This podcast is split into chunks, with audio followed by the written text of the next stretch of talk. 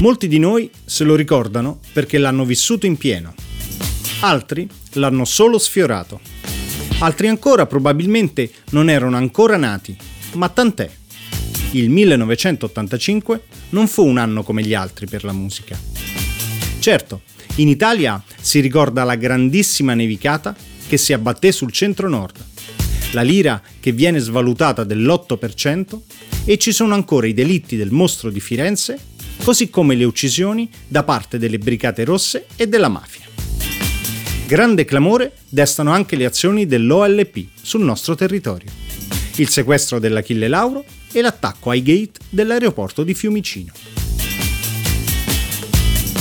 Il 1985 viene anche ricordato per la strage dello stadio Eisel, prima della finale di Coppa dei Campioni tra Juventus e Liverpool. Insomma, un annetto niente male. Però, però, però, ecco, oggi parleremo di questo però. Parleremo di come il 1985 fu anche l'anno in cui le più grandi rock star e rock band si sono messe insieme per aiutare nobili cause. Ciao, sono Massimiliano degli Stereo Club. Vivo con e di musica da decenni. E questo è Kruger.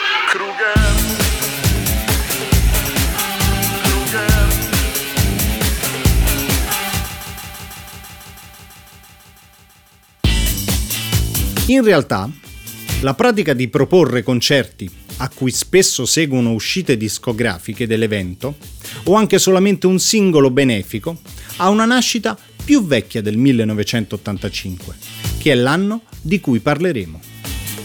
Infatti, il primo grande concerto di sostegno ad una causa fu il Concert for Bangladesh, che avvenne il 1 agosto 1971 al Madison Square Garden di New York, organizzato da George Harrison e dal suo amico Ravi Shankar.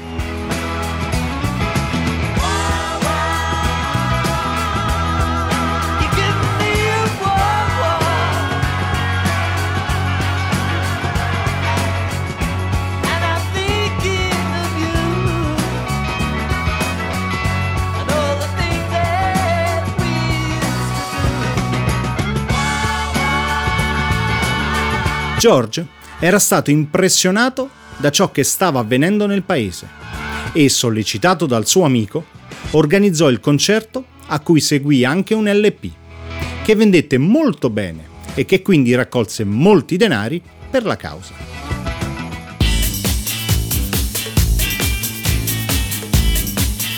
Visto il grande impegno profuso da George, questo album viene considerato il suo quarto album solista. Ah, né Paul McCartney né John Lennon parteciparono all'evento. Negli anni poi seguiranno altri concerti e pubblicazioni che supportarono cause disparate. Ricordiamo il concerto e l'album Rock for Campucea, questa volta sotto l'egida di Paul McCartney, e i concerti Rock Against Racism in Inghilterra del 1978 a supporto dell'omonima campagna con i Clash e altri gruppi che volevano opporsi a cadute di stile che avevano avuto sia Eric Clapton sia David Bowie, a loro dire, eh, negli anni precedenti. Ma questa è tutta un'altra storia.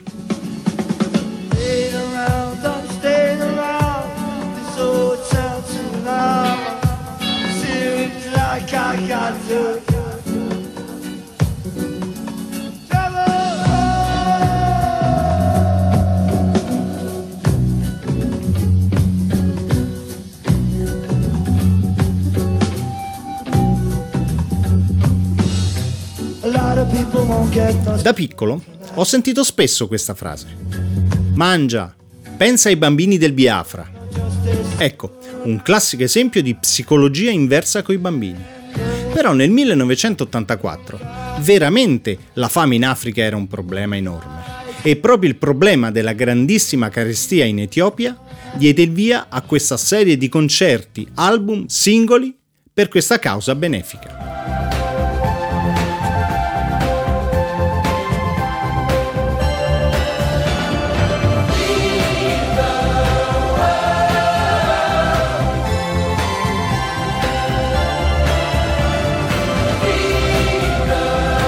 Il primo singolo che uscì fu Do They Know It's Christmas, uscito il 3 dicembre del 1984 e registrato da un super gruppo denominato Band Aid, sotto la spinta organizzativa di Bob Geldof dei Boomtown Rats e Mijur degli Ultravox.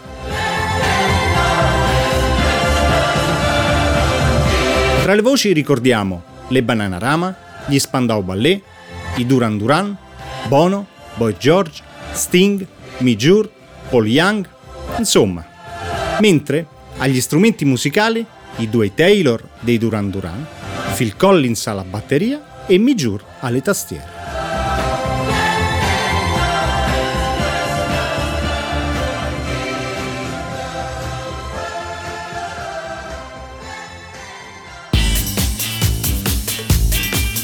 Il singolo fu un successo senza precedenti, supportato anche da un bellissimo video che riprende tutte le registrazioni del pezzo effettuate agli SARM Studios. Vi ricordate? Ne abbiamo parlato di questi studi.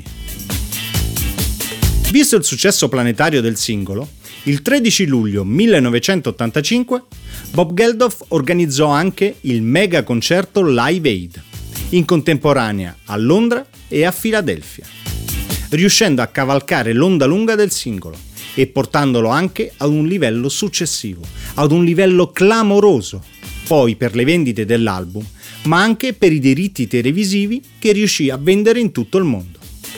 Il concerto infatti fu trasmesso in diretta in tutto il mondo. Questi due live diedero anche la possibilità ad artisti che non erano riusciti a partecipare al singolo ad unirsi all'evento David Bowie, Elton John, gli Who, Crosby, Stills, Nash Young, Madonna, i Power Station, Neil Young. Ecco, sono solo alcuni di questi. Ah, anche i Led Zeppelin, che ricordiamo per la meravigliosa performance con Phil Collins alla batteria. Eh sì, è la seconda puntata nella quale parlo di questa cosa. Niente, non mi va giù. Sì, no, ne faremo una puntata.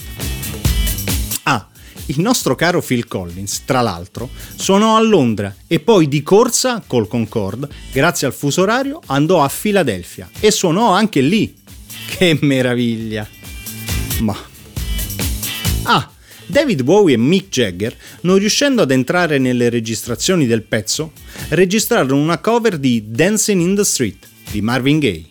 Sì, quella col video in cui i due ballano nottetempo tra i docks di Londra.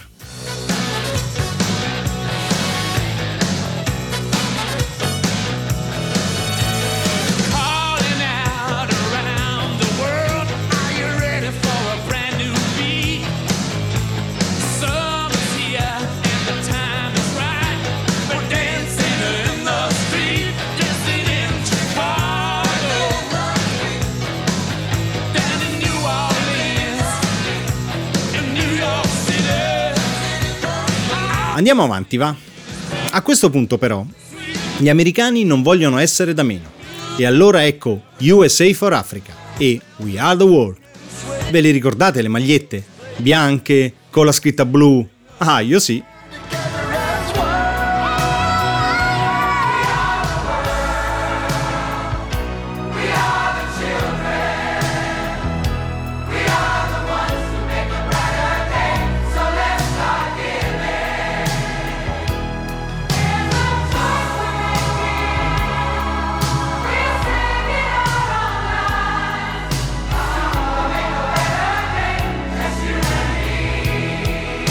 Insomma, Harry Belafonte, Lionel Richie e Michael Jackson, insieme a Quincy Jones, mettono insieme una canzone che uscirà il 7 marzo 1985. Una canzone strappalacrime che venderà solamente in America 8 milioni di copie.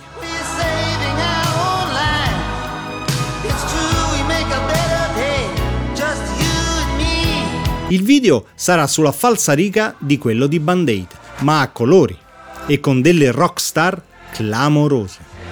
Oltre a Michael Jackson, Bruce Springsteen, Tina Turner, Stevie Wonder, Cindy Lauper, Bob Dylan, Ray Charles, Dion Warwick, Willie Nelson, mamma mia.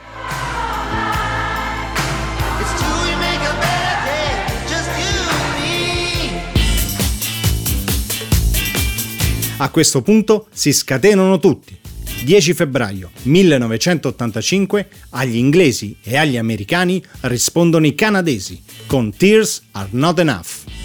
Johnny Mitchell, Neil Young, Brian Adams, Corey Hart, Jedi Lee dei Rush e il singolo schizza al primo posto della classifica canadese. Ale!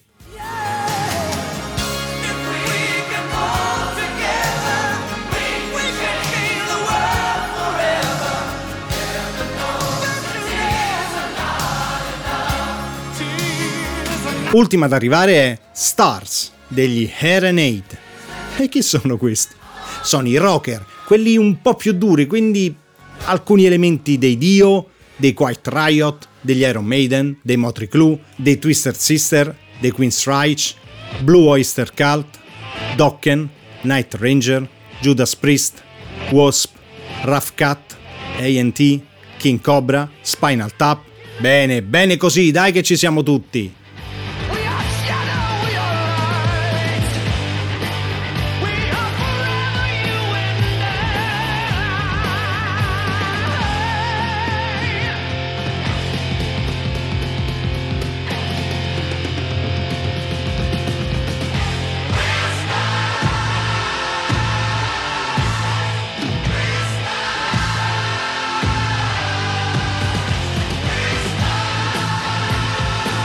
Riempita la pancia dei bambini africani, si rimane nel continente per risolvere o tentare un altro problema che c'era allora, l'apartheid.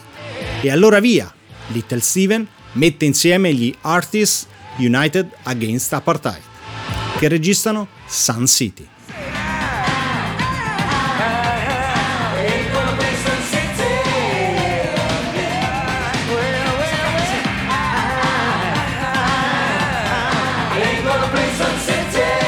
E quindi Bob Dylan, Herbie Hancock, Ringo Starr, Lou Reed, i Run DMC, Peter Gabriel, gli Africa Bambata, Jackson Brown e Derry Lanna, che stavano insieme eh, in quel periodo, Bono, George Clinton, Keith Richards, Ronnie Wood, Bonnie Wright, Derry Lowell e John Oates, Jimmy Cliff, Pete Townsend, Joy Ramone. Mica male questi, eh?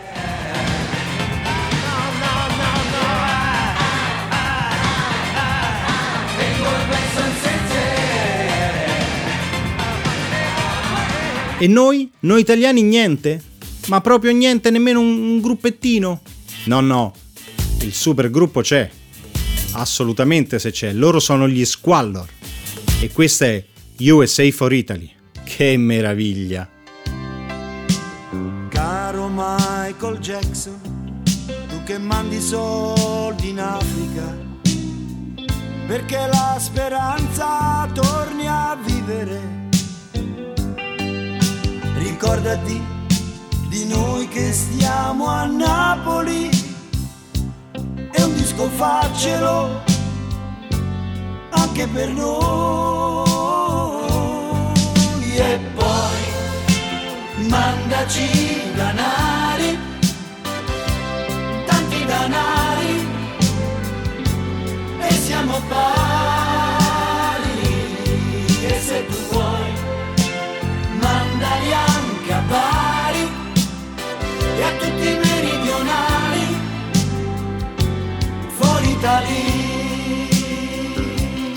l'anno dopo, 1986, anche i calciatori della Serie A vollero aiutare e registrarono con un video Alleluia.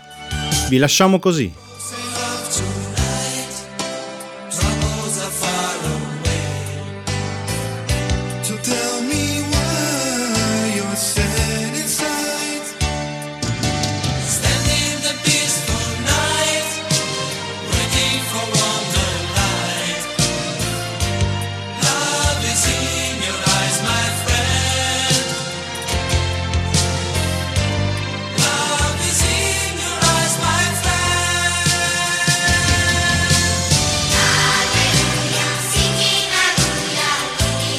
Seguiteci sul sito stereoclub.band per altre uscite di podcast e canzoni. Ciao!